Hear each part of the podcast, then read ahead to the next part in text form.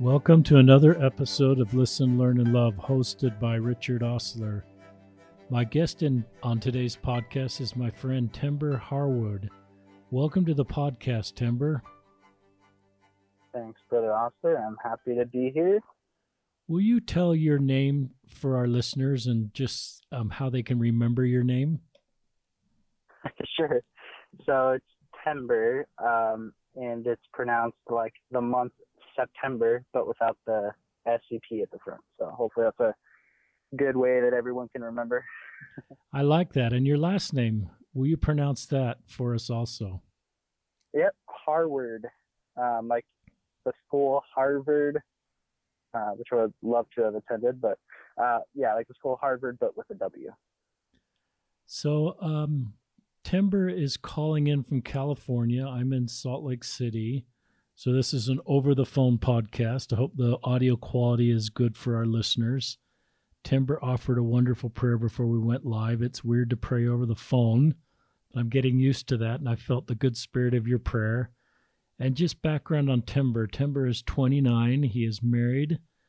Um, Timber and his wife have a beautiful one year old daughter who I've seen in your Facebook feed, and she is precious.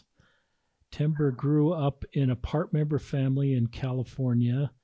I believe never joined the church and ended up converting to the church um, at age 22. Timber was out of the church for a period of time and and lived an open gay lifestyle, so to speak, whatever that term means. But I think it means you um, had a male partner or partners during this time and then found the church and joined the church and is married to a woman and moving forward in his life. And so these stories are unique and insightful, and I like to bring voice to my LGBTQ friends um, to share their story.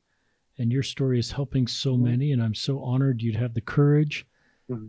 and guts to do this. Sometimes when I start these stories, Timber, I, I've heard a few of them, and and they're all awesome, but I just realize how courageous it is for every one of you that wants to share your story. And I think it's a sign of strength. I think it's a sign of spiritual maturity. It's a feeling that your story can help others.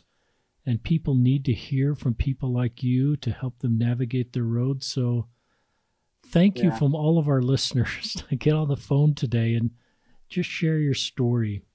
Yeah, of course. I, it's it's my pleasure. Honestly, one of my favorite examples in the scriptures is um, Alma, who, you know, we all know, or Alma the younger, who was living a pretty wicked lifestyle and changed his ways and spent the rest of his life testifying of truth. And he told his story. And one of my favorite chapters is in Alma 36, where he tells his conversion story to his son.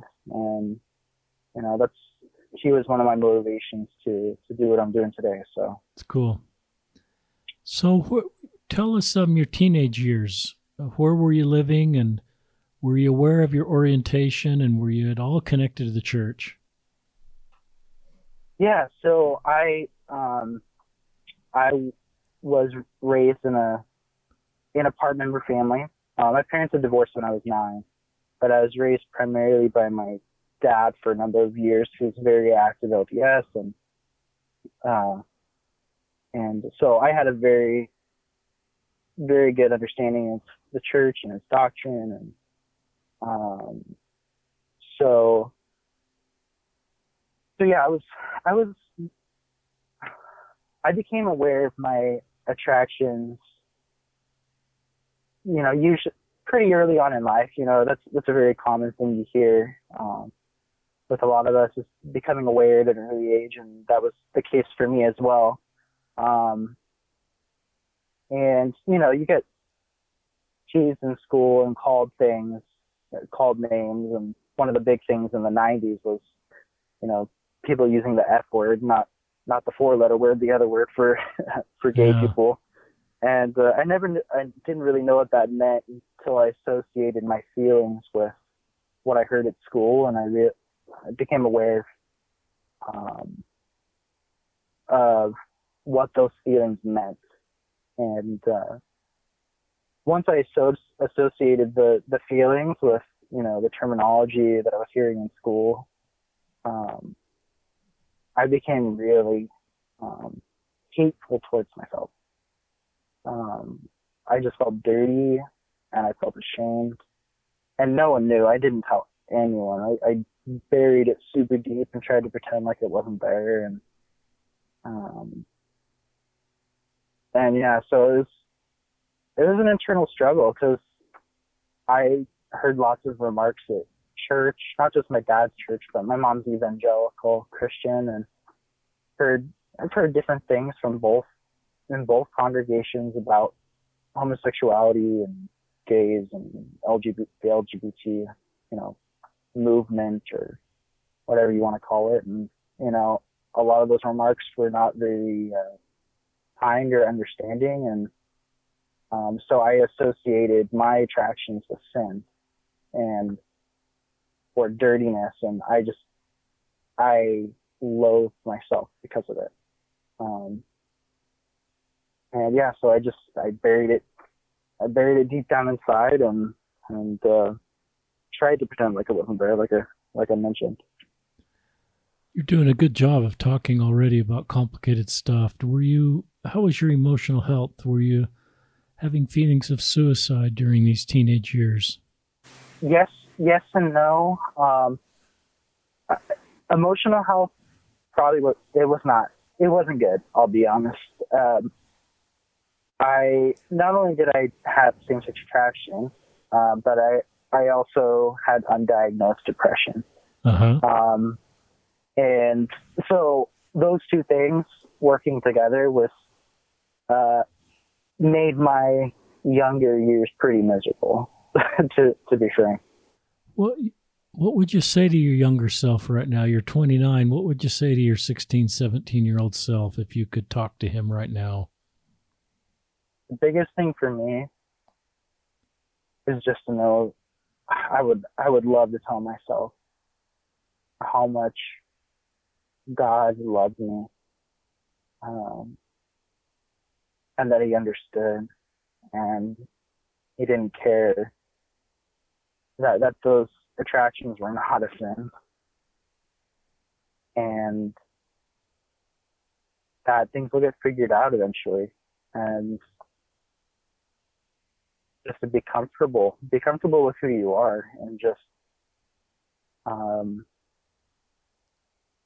that the atonement would would make everything work out. Um, I think that that's probably the biggest message I, I needed at that time that that I didn't have. That's a great answer. Um, thank you for that. Because yeah. that's a message to any closeted person who's listening. And I think that's a perfect message for them to hear and all of us to hear, really. Talk about yeah. just how you went from closeted to then, you know, in being gay and not only just orientation, but having, you know, being in that world. Sure. So, so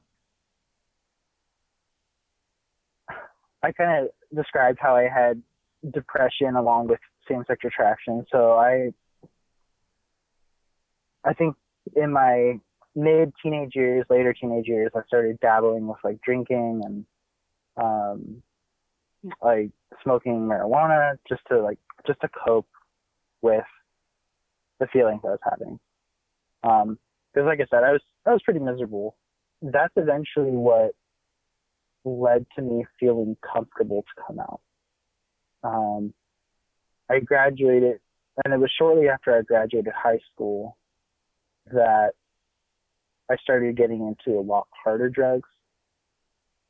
Um, and I got into the rave scene, which is pretty big here in California. Um, but something about the the rave scene is it's very open, opening. It's very open and welcoming, and you can be whoever you want to be. And so I was just fed up with, you know, I had graduated high school and I felt like I was like I was an adult that had it all figured out. And I was fed up with being just miserable and hiding all these emotions and and I just decided I'm gonna I'm gonna come out and say who I am. And so I remember um, coming out first to my brother Ashton who I've always been super close to. We're we're 11 months apart. We're super um, we're we're super close. Um, I remember just telling him one day, I don't even remember what the conversation was about, but I told him and and he yeah, he was just he was very accepting. So good. Um and which is great. He wasn't he wasn't a member of the church either. We we were doing a lot of things we shouldn't be doing together, but but I felt comfortable enough to tell him and uh then I told some of my partying buddies and how I really came out was at a rave I was at. I went to a rave and you know, I went with a a guy that I was dating and openly showed that relationship there and and so because that that get that was the gateway for me to feel comfortable to come out because I definitely couldn't do it with my family. Um, but at least that's how I felt at the time. Thanks for sharing this. This is kind of tender stuff, and um, but I think it helps our listeners understand. I'm thinking of, you know, I was in a party city, so to speak, walking the streets. And I don't want to even name the city because I don't want to be negative of the city, but it was we were out in the evening, and my wife and I and son and daughter-in-law were just walking, and it was a pretty partying crowd, and I just looked at everybody, and I this feeling of everybody needs to belong Everybody uh-huh. needs to feel like they're accepted. Everybody needs to feel community of people that love them for who they are. And so when you talk right. about the rave party and you know there is an element of needed connection that is occurring there that we all right. need. And so I, I think right. of that and I think can, how do we how do we scale the good parts of a rave party and bring it into our Mormon culture? How's that for a question? And and so that obviously we can't bring the drugs and the music and you know and the alcohol and the you know some of the other stuff but there is right. i i kind of get where in a, in not a necessarily a moment of weakness but just a moment in humanity you needed to belong somewhere and that was a group that accepted right. you uh, and, yeah exactly and some of the bad behavior drugs alcohol is sometimes you know just a way to escape kind of world and deal with stuff and so i mm-hmm. the older i get the more you know try to understand what's going on and i looked at all those people on that street as my wife and i were walking and i thought you know a lot of these people just need to feel like they belong and and mm-hmm. sometimes that scene is the way that they find connection and it may not be sustainable and deeply authentic but some of those friendships are probably pretty awesome and you know pretty good people that are pretty loving people that see people as equals and so anyway um there's a quote i just wanted to read and i want this to be your story but Brené Brown talks sure. about um, I like this because she says connection is why we're here. What gives us purpose and meaning? Belonging is in our D- DNA. The need to love, we are biologically, cognitively, and physically and spiritually wired to love, to be loved, and to belong. And when those needs are met, we don't function as we're meant to be. We break, we fall apart, we numb, we ache, we hurt mm-hmm. others, we get sick. We are profoundly social cre- creatures. At the root of our most of our desires is a need to be along, to be accepted, to be connected with others, to be loved. And so, you know, sometimes I see that in circles outside of our church, and I sort of get why sometimes that works for people. And then I think, what do right. we need to do to make sure, you know, our LGBTQ members in particular belong in our church? Because a lot of them have really deep testimonies of our church. And you're an example of somebody who's you know in our church with a great testimony so talk more about how many years were you kind of in this i don't know what to describe this phase um, you can label it and tell us how long you were there sure so i kind of got out of the the that harder scene, I guess that that harsher scene. Uh, I don't know, probably within six months, maybe maybe a year. But um, I quickly found out it wasn't for me after good after after getting arrested and going to jail. Ouch. um, uh, uh, yeah, so I yeah, so it just it, it ended slow. It, it died pretty hard. So um,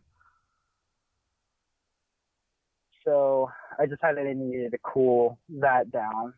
Um, I mean, I was still I was still using you know, still like drinking and stuff, but I mean that's a lot better in my opinion than using Good. hard drugs. So Good. um, but uh, but yeah, I ended up getting sober um, from the harder stuff and going through rehab, and um, it's at that point that um, I met my boyfriend, um, who I had my longest relationship with.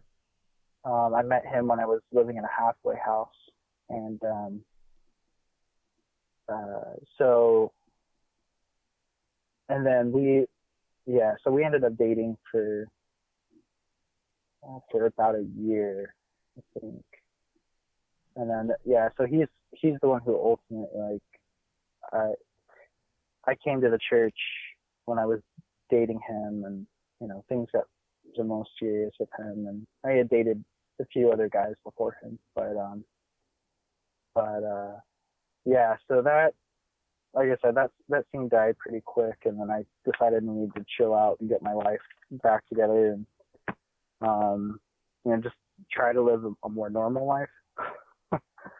Um, but yeah, Was that even re- though I was that relationship was that rela- lo- relationship with your boyfriend that lasted about a year? Was that helpful to you in the sense it stabilized you and emotionally physically spiritually? Um or was it how do you look sometimes people look at those relationships even if they're out of our church and and they sometimes can be hel- okay in the sense they can help people move in the direction they need to do go or sometimes people look at those and that's just you know that's wasn't something that was really helpful for me how do you frame that up um, well, a lot. My former, my first relationships were pretty unhealthy, to be honest, and my relationship with this last boyfriend, that relationship was the most healthy out of all those relationships. But they, but to be honest, they probably weren't. It, it still probably wasn't the most healthy relationship. A- I mean, we had we had issues and stuff, but I feel like um, the relationship with him was the most formative during that period because um, I started dabbling with being more spiritual in my life when I was with him because he was more open to that kind of stuff. Um, I I didn't want anything to do with Christianity and especially the LDS Church. Um, I I hated Christianity and especially Mormons. Um, I so I I dabbled with well my boyfriend he was he was into Wicca, um, and so I kind of investigated that. Um, I investigated uh, Buddhism. Um, I looked into uh, Norse paganism. I know it's kind of really strange. it's probably very foreign to a lot of you listeners, but that's those. I I wanted to go away from traditional Western um, religion as I could, or Abrahamic religion, I guess. Um, but with each of those things that I looked into, um, I, I, I always felt like there was something missing, and and I always felt like there was something missing in my relationships. It's like there, there was always some some hole, something something that wasn't filling that void in my in my heart. Um, and I guess I have to back up a little bit. You know, when I when I was younger, I I know I I, I had felt the spirit um, when I was going to church, and I knew what that feeling was. Um, or maybe I didn't know what that feeling was at the time, but I felt it. And so when I looked at these other religions, um, sometimes with him, sometimes on my own, I was looking for that same thing or something better than that, you know, that would fill that hole in my heart. Um, and I, I didn't really ever find it. So, um, I remember, and so while I was with him, um, I started looking into um, Judaism, which is really weird because it's an Abrahamic religion, and I, you know, I knew what the Old Testament said about homosexuality, so I don't know why I was interested in that, but I was.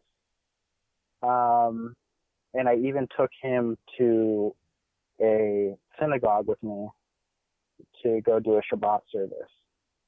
Wow. And um, yeah, so we just went once, but but the way the way I see it is, even though it wasn't the most healthy relationship, we both really loved each other. Um, and he was open to me exploring these different religions, and sometimes we did it together. And I feel like God was using that that situation or that relationship to slowly bring me back to the gospel. Um, you know, little by little, I was seeing these pieces of truth and these different lifestyles or beliefs or religions, and and but I was thirsty for the whole thing. I wanted, I wanted, I wanted that hole in my heart to be filled. Um, and I think that's why he led me to Judaism, is because, you know, there, there's a lot of elements of of Christianity and Judaism, obviously, and um, they're intertwined. But um, but yeah, so sorry, that's a that's a long rant, but it's a really good answer, and it's not a I call binary answers where everything is just black and white, and most people's yeah. stories have a lot of gray and and so I like where you talk in some ways positively about this relationship and that you cared for this boyfriend and that this boyfriend had some things that brought to the table that were very helpful for you to breathe context yeah. for the rest of your life. And so I think that's just part of mortality is learning from our situations and and taking, you know, what we're learning and saying, what does this mean for my future? In a mm-hmm. positive way. And so I, I like what you said. It's very comfortable to me. And um, I recognize that people in same sex relationships, why that's out of the doctrine of our church, there can be a measure mm-hmm. of, of a healthy relationship in those. Mm-hmm. And I'm not advocating that, but I'm not at the point where I'm going to demonize people in that world either. And there's some really, right. probably some really toxic relationships in same sex relationships, just like there are in straight relationships. So I try to be less binary or less black and white and try to see individual situations. So talk yeah. about just how I don't know if the boyfriend ended and you found the church, you found the church and so that relationship ended or just kind of walk us through more of your story. Sure. So man, I'm trying to know where to begin because it's so it's a yeah. very complex story. To be honest, there's, there's so many different things that I'm trying to think I about mean, the angle to take it at. But yeah, because it's kind of our listeners are probably going, wait a second, you're you know attending a Jewish you you know where you are religiously and in your personal life and where you are now. You know, temple married in the yeah. church to a woman is like 180 degrees. So we're all kind of on the edge yeah. of our chairs here. So I'm trying to think of the best way. So I was living with a bunch of friends at the time. Um, this was when I was like 20. Um, and so even though I was like out of the more like harsher drug scene and stuff, I would still go out in clubs frequently, like down in West Hollywood, and and um, so I was living with my party buddies, um, and my boyfriend lived in Thousand Oaks, and so we were. I was in Moorpark at the time, and so we were pretty close, and so um, we were kind of having a little rough patch patch in our relationship, and um, I I was I was trying to find some sort of peace in my life because things were pretty rocky at that point um, for a lot of different reasons. Um, and uh, I this about this time, my brother Ashton, who I I told you I was, I was super close with, he joined the church. Wow. Um, and uh, is this an older brother or younger was, brother?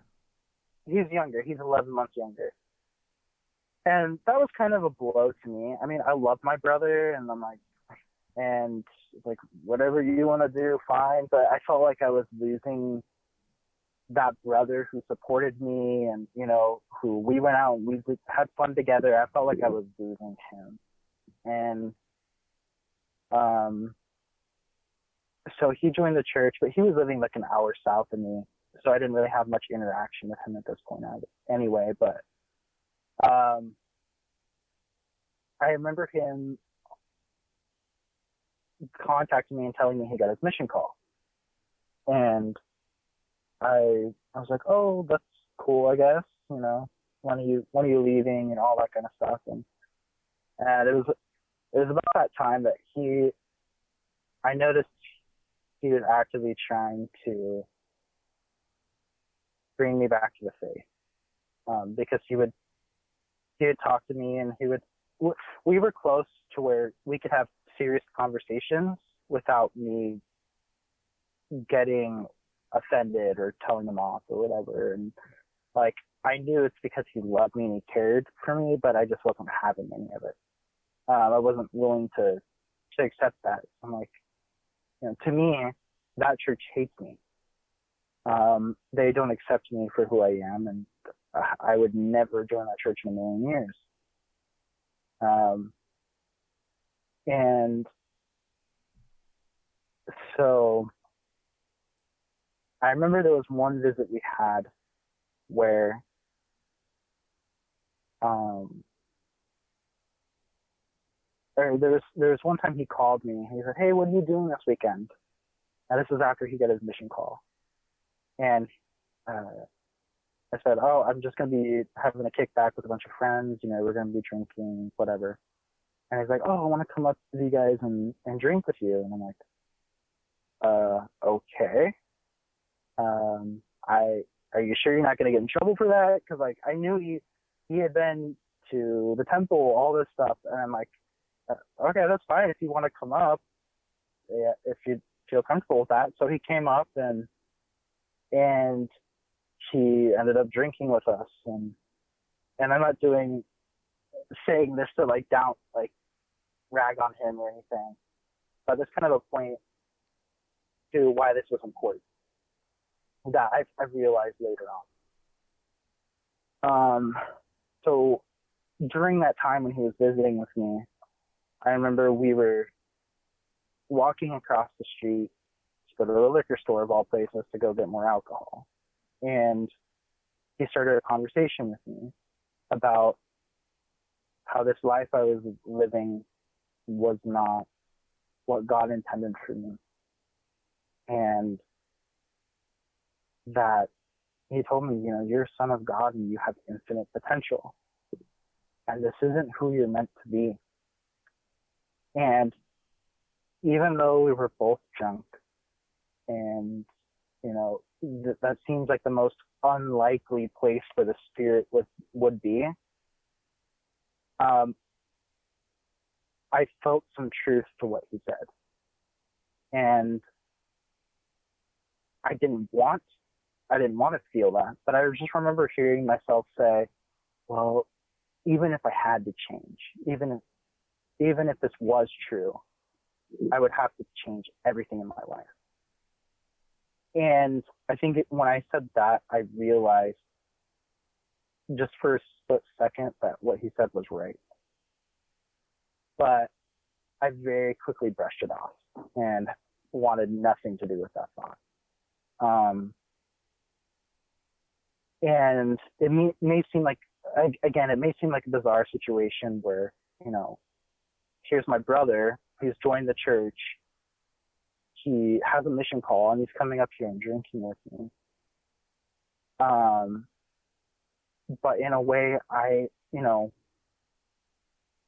I feel that needed to happen because he needed to come down on my level um, to relay a message that I needed to hear. Um, and I'm, I'm not saying that if you have a friend that's an alcoholic, you go drink with him to share the gospel with him. I'm not saying that. I'm saying that's what I needed. And that was just a little pebble that started an avalanche. Um, and soon after that, he, um, probably like, I don't know, a, a couple weeks after that, I went down to visit him in Huntington Beach and he gave me a Book of Mormon, which I swore I would not read. Um, and it just kind of sat in my things in my room for quite a while. Um, until one day I was just so desperate for peace and direction in my life that I decided to crack it open and to read it because I just needed some some sort of release from all the the crap I was dealing with. And I just remember opening up that the Book of Mormon, looking for a particular scripture that I knew about because my brother had told me about it. Because um, he knew I, I, had been having trouble sleeping because um, I was just so full of anxiety and fear and worries about a bunch of different stuff. So he told me about a scripture in Alma. It's Alma 37, 37. If you don't mind, I'll read it. Read it for um, us, yeah. So he said, "Counsel with the Lord," and uh, I cracked it open. I was looking in the in the index, and I found it. I'm like, "Oh, this is this is the one." And I and I was reading it. Counsel with the Lord in all thy doings, and He will direct thee for good. And when thou liest down at night, lie down unto the Lord, that He may watch over you in your sleep.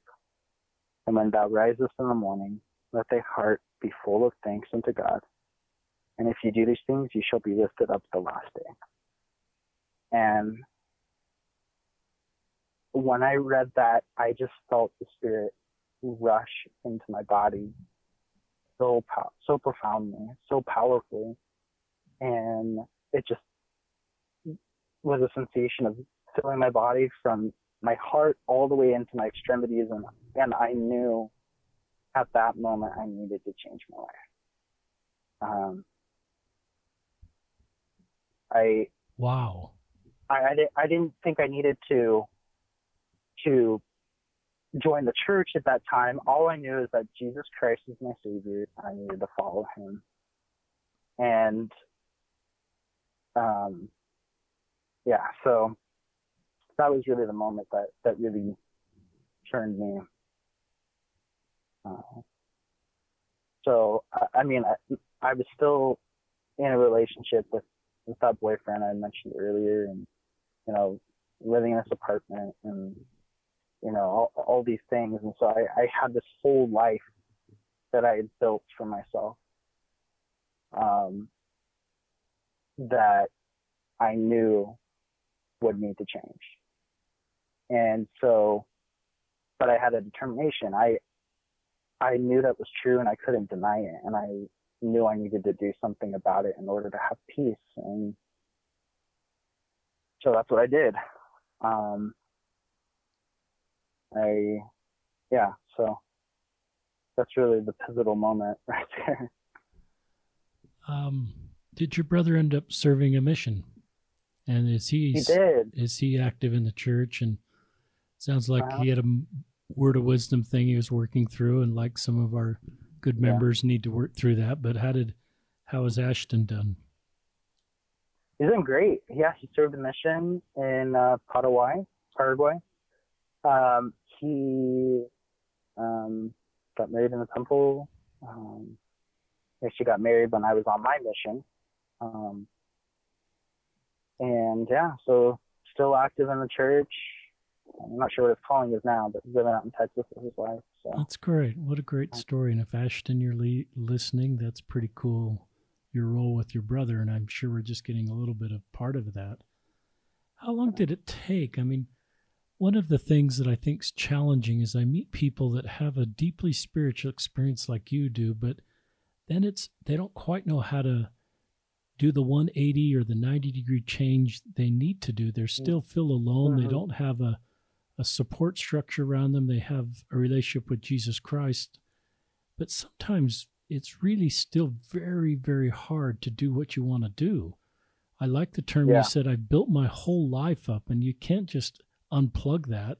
There's people you care Yeah. about, you've got relationships, you don't necessarily want to turn your back, quote unquote, on kind people in your life. And so it's it's not I mean, it's complicated. So just talk about yeah, kind of how you went from where you were to, you know, your baptism day. So, um, my friends, it, it was a, a little bit easier for me, I guess, and uh, to change because I knew a lot of my friends were. I loved my friends, but not in the right way. They were just party friends. We had a lot of fun together, but I knew I couldn't keep those friends in the future as a disciple of Christ because I knew that's the direction I want I needed to move in in order to be happy. Um, and so I just I knew I was gonna cut those people off. It's okay. Um, I'm not I'm not saying that you should always do that, but for me it would be unhealthy because I I was an alcoholic, um, and having those friends just wasn't good. Um, and in terms with my relationship with my boyfriend, that was a lot more difficult of a thing to to consider because I I knew that that relationship was not consistent with the doctrine of the gospel. Um, as much as I loved him, I knew I needed to cut it off. Um, and it broke my heart, honestly. I remember, I remember coming to that realization and and planning out that the time and the place where I would need to talk to him and tell him I couldn't be part of that relationship anymore. Um, and I was talking to my mom, just bawling, um, and telling him, telling her how much, how much has hurt me having to do it, and I just was in a lot of pain, and um, and so I called up my boyfriend and I said, Hey, I really need to talk to you. And can you meet me?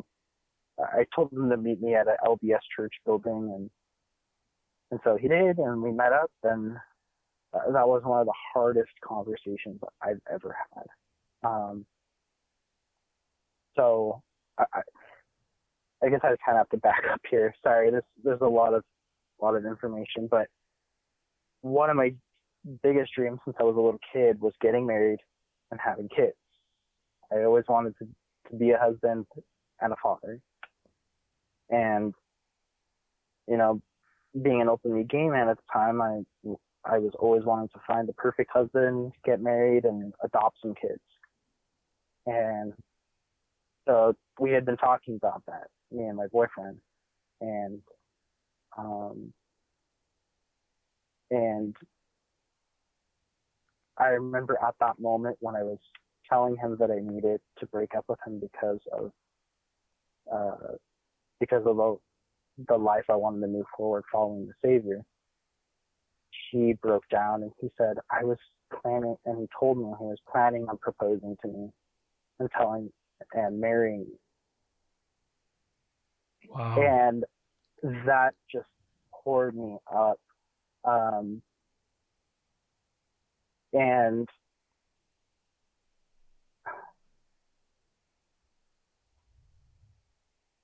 and I think that that experience just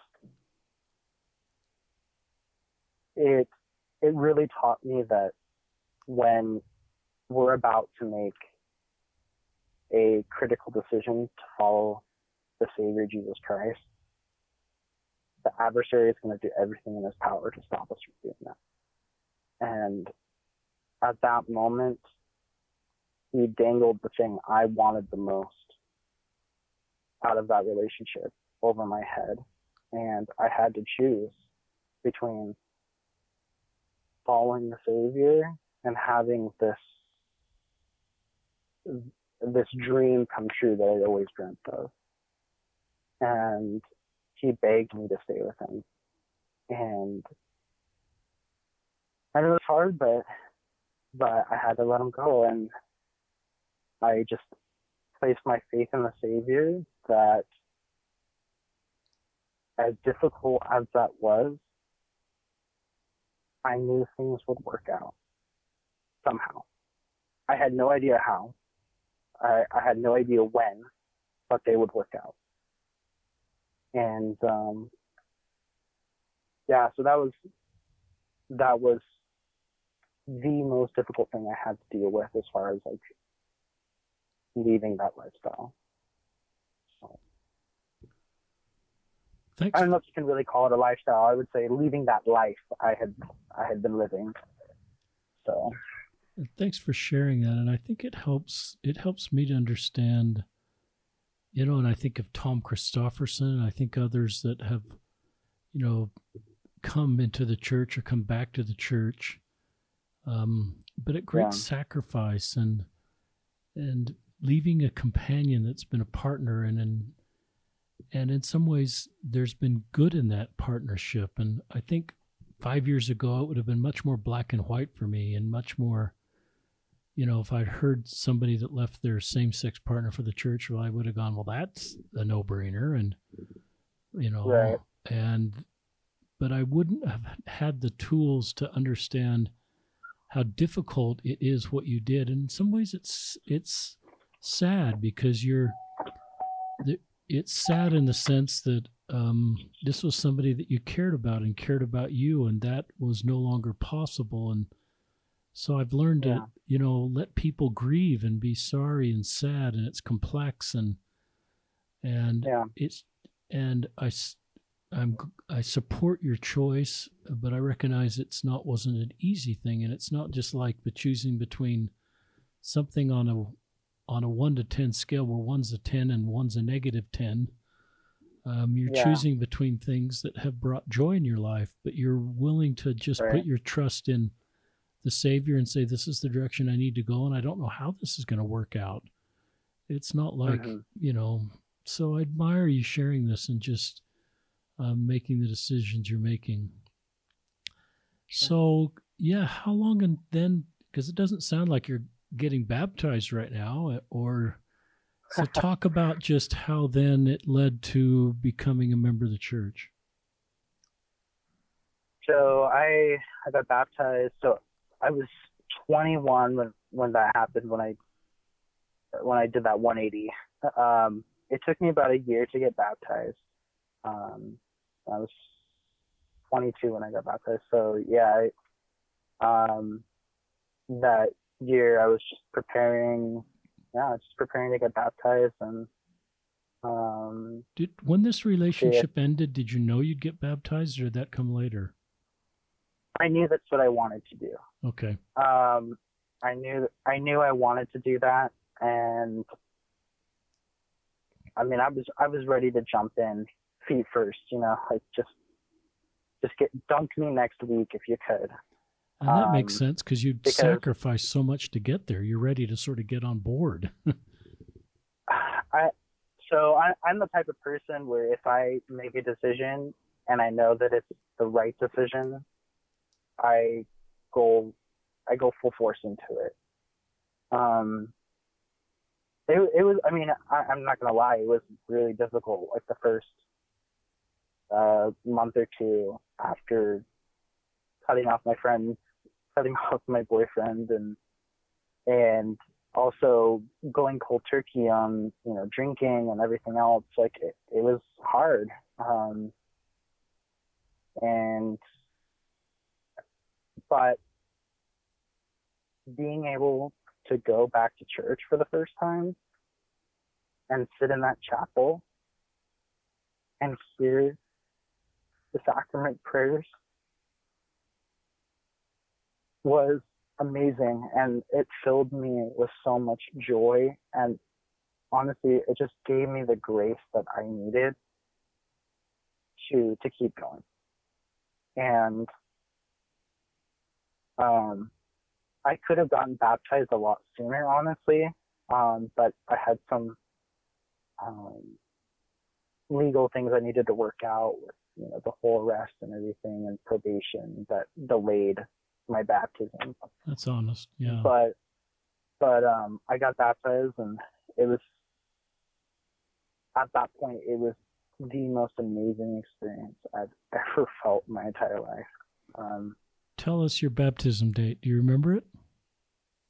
oh yeah, I remember it like it was yesterday. I figured you did. I so I uh, got baptized February 18th, 2012, and I remember I spent the morning cleaning the font for myself, and That's I unique. asked the stake pre- I asked the stake president to get me some cleaning materials so I could clean it. I clean, made, made it nice and spick and span, and um, my dad, who I told said is active, he was going to be baptizing me, and I I just remember the whole time singing the hymns beforehand, leading up to the baptism. The spirit was just so overwhelming. I just couldn't stop crying. um, and I just remember getting into the the water, the wa- the waters, and um, my dad saying that prayer and being dunked, and I remember coming out of the water just feeling so clean and just feeling just pure joy, and I just felt elated, like I could not.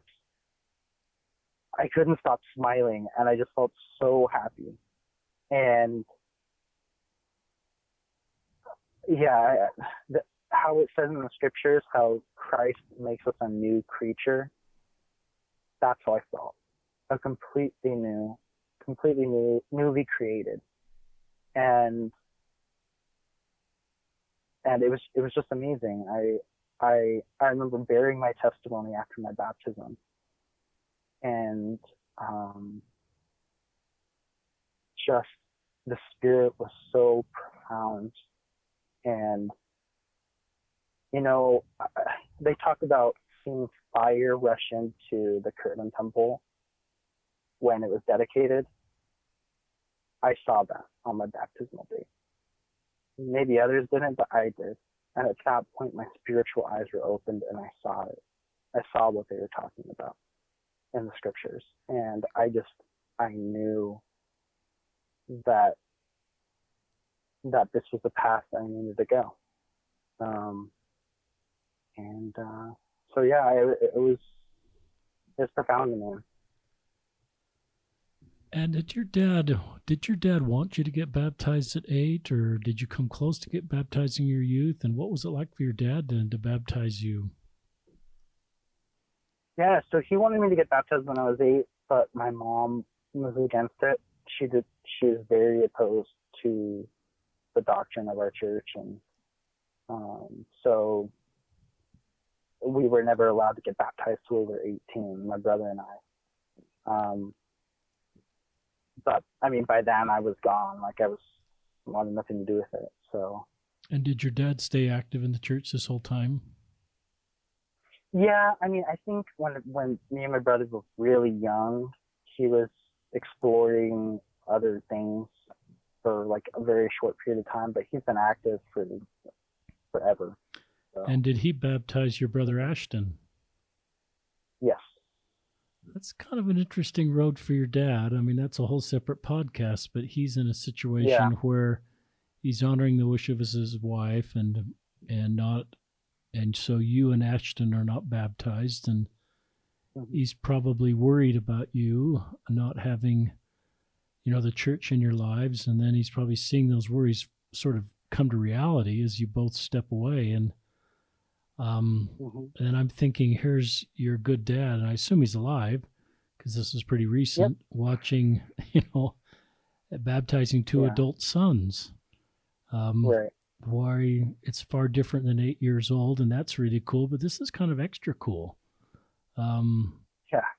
And he's known, and that's that's kind of cool. So if your dad's listening, that's you know, way to go, Dad. I assume your prayers have been part of what's happening here for your sons, and assuming you've been through the temple, the power of your temple covenants to reach your sons and help them along the path. And um, talk about um, if I had met you on your baptism day, did would you have said, "I want to marry a woman"? Or would you would have said i don't even want to talk about that right now or would you said i'm just going to stay celibate? So oh man my my life after my baptism day is a is a whole story too. Um so i wasn't out to my ward. That's fine. Um, i was actually i was actually pretty fearful about being out. That's um, that's, a, that's probably smart. yeah so i I I had a desire to be married to a woman and have kids, but I honestly did not know how it was going to happen because there was just no traction. I mean, I, it it seemed unfair to her and to me. So, although I hoped for it, um, at that point I just had no. I didn't know. I didn't know how it was gonna how that was gonna happen. So. And that's just and you're gonna I, it reminds me of just where you were when you had this spiritual experience where you knew you needed to get back in the church but didn't mm-hmm. quite know how to make that happen but you just had this faith yeah. that if i kind of step made a step forward and everything would work out and kind of this foggy you knew the end yeah. but you didn't know how to get there so yeah yeah talk I about that, and i think you may have served a mission i did you serve a mission after your baptism I did. I, I waited the year. I received my endowment and I went on my mission. I served in the Utah Salt Lake City mission. That's awesome. Yeah. So, um, yeah, I served that for the full two years.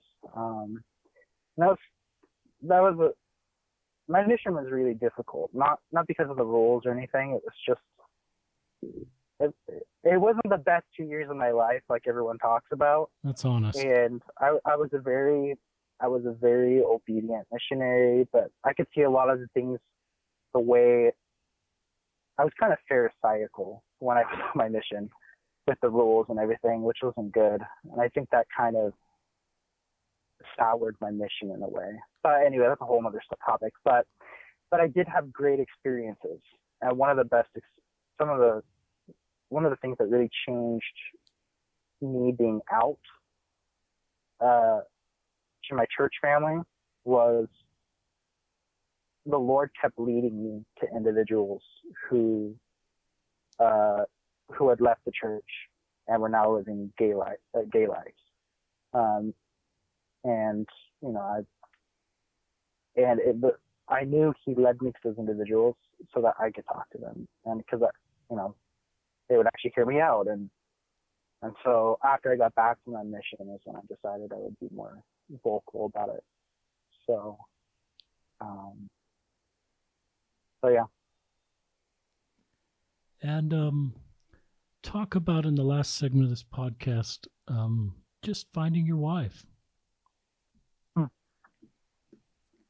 That was another hard experience. Um, so after after my mission, probably about a year, year and a half after my mission, I was a temple worker, um, and I was super active in church. Um, but I started getting really miserable in life, uh, just feeling really miserable, like just lonely, really. Like I tried dating girls, it just wasn't wasn't happening. I just wasn't feeling anything, and I got really, I got to a, a huge low point where I was still, I was still very active. I was still doing my, you know, going to the temple, doing my, doing the ordinance work, and you know, reading my scriptures, all that stuff. But I just felt like I couldn't. I don't know. I I started having thoughts of of leaving leaving the church because I couldn't handle it anymore. The prospect of being celibate and alone for the rest of my life. Um, and when I started thinking those thoughts, I was terrified, honestly, because I knew that the church was true. I absolutely knew it. Um, and I, and there wasn't anything that could take away that testimony.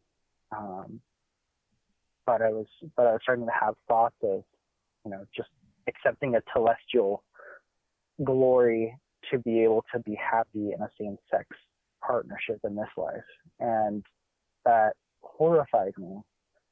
Um, and so I remember just one day when I just got to a rock bottom with, with everything, I just remember praying so fervently to Heavenly Father to just, you know, help me to help me in that situation. And I just remember feeling such peace come over me, telling me just to stick with things a little bit longer and it would work out. And just keep your temple, temple covenants and it'll work out. I'm like, okay, I'll do that. And so I kind of stopped. I was like, I didn't want to date anymore, but I was like, but I just had a commitment to keep doing, to keep the commandments, keep going along this road in the hopes of something work out. And that's what I met Tiffany. Wow. My wife. She she showed up probably a week or two after that experience at in the ward and she was coming with her brother but I didn't know it was her brother. I thought they were dating. and uh and then I found out they were siblings and I'm like, okay. Um but I just remember seeing her come into church and I remember feeling just this feeling of attraction and like I, I was really thrown off by it. I did not understand the feeling and I'm like and I was trying to shrug it off but I kind of felt the spirit tugging me to go on a date with her and and it's like and then I I remember Elder Ballard's coming Elder Ballard made some comments in a fireside like like a few years back where he said, Don't ever let a good opportunity slip by you. And I'm like, okay, if I'm feeling these attractions, I probably need to take her on a date. So I decided to, yeah, to try and take her on a date, and the rest is history. So, um, so yeah. And it's May of 2019. Do you remember when you first started dating her? I started dating her for Christmas of uh 20, 20 I think it was 2016. And what? Yeah, it was and you- 20, And you got married. What's your anniversary date? uh, it is uh, July 1st, 2017. So you've been married um, not even t- two years. You're coming up on two years, Yep, not even two years. We're still pretty new. and you have this beautiful girl. What's your daughter's name? Her name is Blythe, B L Y T H E. She's just gorgeous. And did you talk? And your wife's name is Tiffany. Uh, Te- Tiffany, but with an E, not an I. So Tiffany. Tiffany. And um, tell our listeners, because some um, LGBT, you know, some with same sex attraction may say, you know, I really want a mixed orientation marriage to work, if that's the term you take on. I really want to marry a woman if I'm a man with same sex attraction. And mm-hmm. there's a lot of stories, obviously, of those kind of blowing up, but there's a lot, as I've done podcasts, there's a lot that are really working, and those are real, authentic, meaningful marriages. They're not fake marriages. Mm-hmm. And right and I've learned that. It's taken me visiting with people in mixed orientation marriages to know that. So uh, your marriage is awesome, and I, you don't have to prove it to me, and I don't have to wonder how it works. I just, you know, recognize those are very good marriages, and you're in a good marriage. And but did you come out to Tiffany? And because um, some people may be wondering, should I just keep closeted about? And maybe for you, it's harder because you've you know had a life before the church. So how did you manage that? So so I with the girls I had taken on dates, I, I had made the commitment to to myself and to them before I even uh, started dating women that I always would always be open with my past at a very early point in any relationship because I wanted I didn't want feelings to be built up and then just have those smashed later on after you know, after after there had been a lot of feelings connected, and it just wasn't fair. So, um, so I actually told Tiffany on our second date. Now we went on the first date, and it was really nice. On the second date, I said, "Hey, I really need to talk to you," and I told her, and she said she already knew. I'm like, "Oh, how did you know?" Well, I guess I, I had given a fireside in our YSA ward at the time, and I had told my conversion story, but she wasn't there but someone she talked to told her. So, but she was glad that I told her. Um, because then she knew what she, you know, she knew what to expect. And I think that's, that was crucial for us. And I think it's crucial for any mixed orientation marriage or relationship you might be in that you disclose those feelings early on because then you can work you can work on it because it's it's only fair to her to know and um yeah so I, I don't think there's really much more to say about that but um yeah and I just everybody's story is important and I and I love you sharing it. Your story is so unique and safe, so faith promoting and so full of courage and strength. And I have to think one of the reasons Tiffany fell in love with you is partly just the man you are and the things you've had to work through and the things you've overcome. And I've always felt like the things we overcome, like alcohol and drugs, or whatever our pasts are, um, help us. You know, the, the atonement makes us clean, but we learn we have wonderful life lessons that allow us to help others so yeah. um, i just think who you are i have to think that the attributes and gifts and the realness of you is if we had your wife on the podcast she'd probably talk about you know just the the lessons you've learned and the good man you are and then your ability to be even a better husband and father and yeah. and and I I love how you love the temple and I love how you love our church. And I've and you've just got a beautiful, unique faith promoting story. How do you feel? Does it sometimes? How do you feel when your friends that are gay or same sex leave? Does that does that cause you to? Do you mourn for them, or do you just? Does it? Does it? How do you handle that? Because sometimes you know, when I talk to other people that are staying, when they see someone leave, they kind of get how hard it is to stay. So they have a lot of empathy, mm. but sometimes it's really hard on them because, and maybe it's less hard since you're married and have, you know, mm. versus when you were wondering if you would step away because it just seemed overwhelming to be celibate. How do you handle just when people leave? So for me, I, I think when I first came back to the church, I honestly I would have been sad and mourning over that experience. And I think those feelings are natural. I guess maybe there's nothing wrong with feeling that way, but now that I've been in the gospel long enough and I've been and I'm an active I was an ordinance worker, and one of the things in, in cool that I learned in the temple was that the atonement will fix everything. And because because those ordinance workers they don't do everything perfectly. Sometimes they say the wrong words, but the atonement will fix that ultimately, and it will allow the ordinance to be valid. Um, and that's something that I've taken into the rest of my life, where I think the Lord, I believe that the, the Lord works in imperfect situations to bring about His His purposes. Um, and for people who leave the church because they feel that they need to for gay members who leave the church because they feel like they have to be in a same-sex partnership or whatever.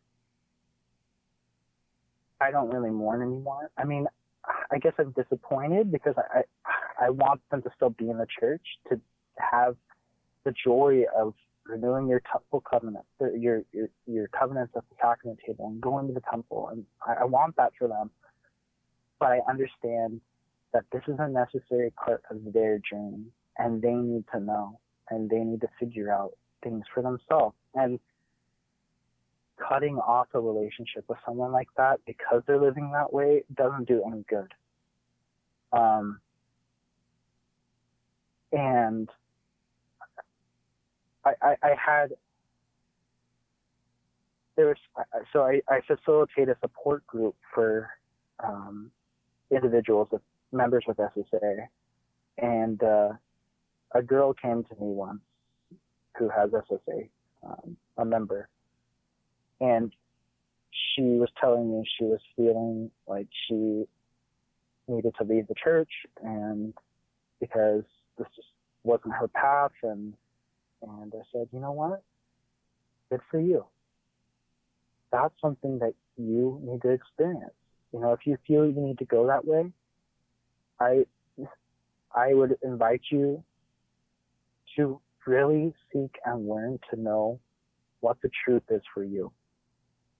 Um, now, would I love her to stay in the church? Of course, but it's my it's my belief and my and I have faith that the Lord will lead her back eventually. And some, something my dad always told me when I was younger said, if you guys ever leave the church, I want you to really honestly seek out every other religion and find the truth for yourself and and that's something that always stuck with me when I was going through all of my different phases, uh, I guess you could say, is is that even those those may not have been ideal situations, God was eventually he was helping me to gain knowledge to eventually lead me back to the fullness of knowledge, the fullness of truth. And so I love that yeah, answer. I think it's a really yeah. thoughtful answer, and I've wrestled with that answer as I've met people that are stepping away and how what's my pastoral and baptism covenant responsibility, and I do pretty much what you do. I invite them to stay. All the good in my life is from living the teachings of the church, but if they feel their path is different or just you know this overwhelming feeling of being alone and not having a life partner to share your life with and right um i just say you know take god with you stay close yeah. with god um take the scriptures with you take prayer with you take everything that you know you've that's helpful for you from our faith and and take that with you and stay close to god and i'll just leave this at the savior's feet i'm not going to make you the villain i'm not going to make you I'm the butt of my jokes or I'm not I my marriage can right. stand on its own merits. I don't marriage I don't have to tear down your marriage or your partnership and uh-huh. So that's kind of the way I handle it. It's complicated. It's uh-huh. um and like you I'm a temple worker and love the ordinances uh-huh. of the mm-hmm. temple and and um the power of the temple and so um I like what you're sharing and it, it, we're kind of at we're we're at the end um uh, any thoughts you'd like to share for our listeners? Any closing thoughts or things we didn't cover you'd like to share? I think just something to reiterate that no matter what stage of faith you're in, you know, if you're going through a faith crisis or trying to reconcile, you know, for those of you who do struggle with same-sex attraction, you're trying to reconcile your your faith and your sexuality. Stick with the gospel, you know, and just have faith that it's going to work out eventually. Um, as hard as that may be, um, I I love the example of Nephi when he is in Jerusalem. And it says that when he was going to go back into Jerusalem the third time to go get the brass plates, he didn't know where where he was supposed to go, but he was led by the Spirit. He didn't know beforehand what he was going to do, but the Spirit told him in that instance, because of his faith, what to do. And for a lot of us, we may struggle with what we're supposed to do, what you know, where are we supposed to go? How is this going to work out? But I know with all my heart that as we place our faith in the Savior Jesus Christ and allow Him to lead our footsteps, that it works out for the best good. Um, yeah, so that would be my closing closing thoughts there. Great closing thought, um, Timber Harward. And um, I love that idea of I didn't know beforehand, you know, how this was going to work out, and I just trusted. And I love that closing reference from the Book of Mormon.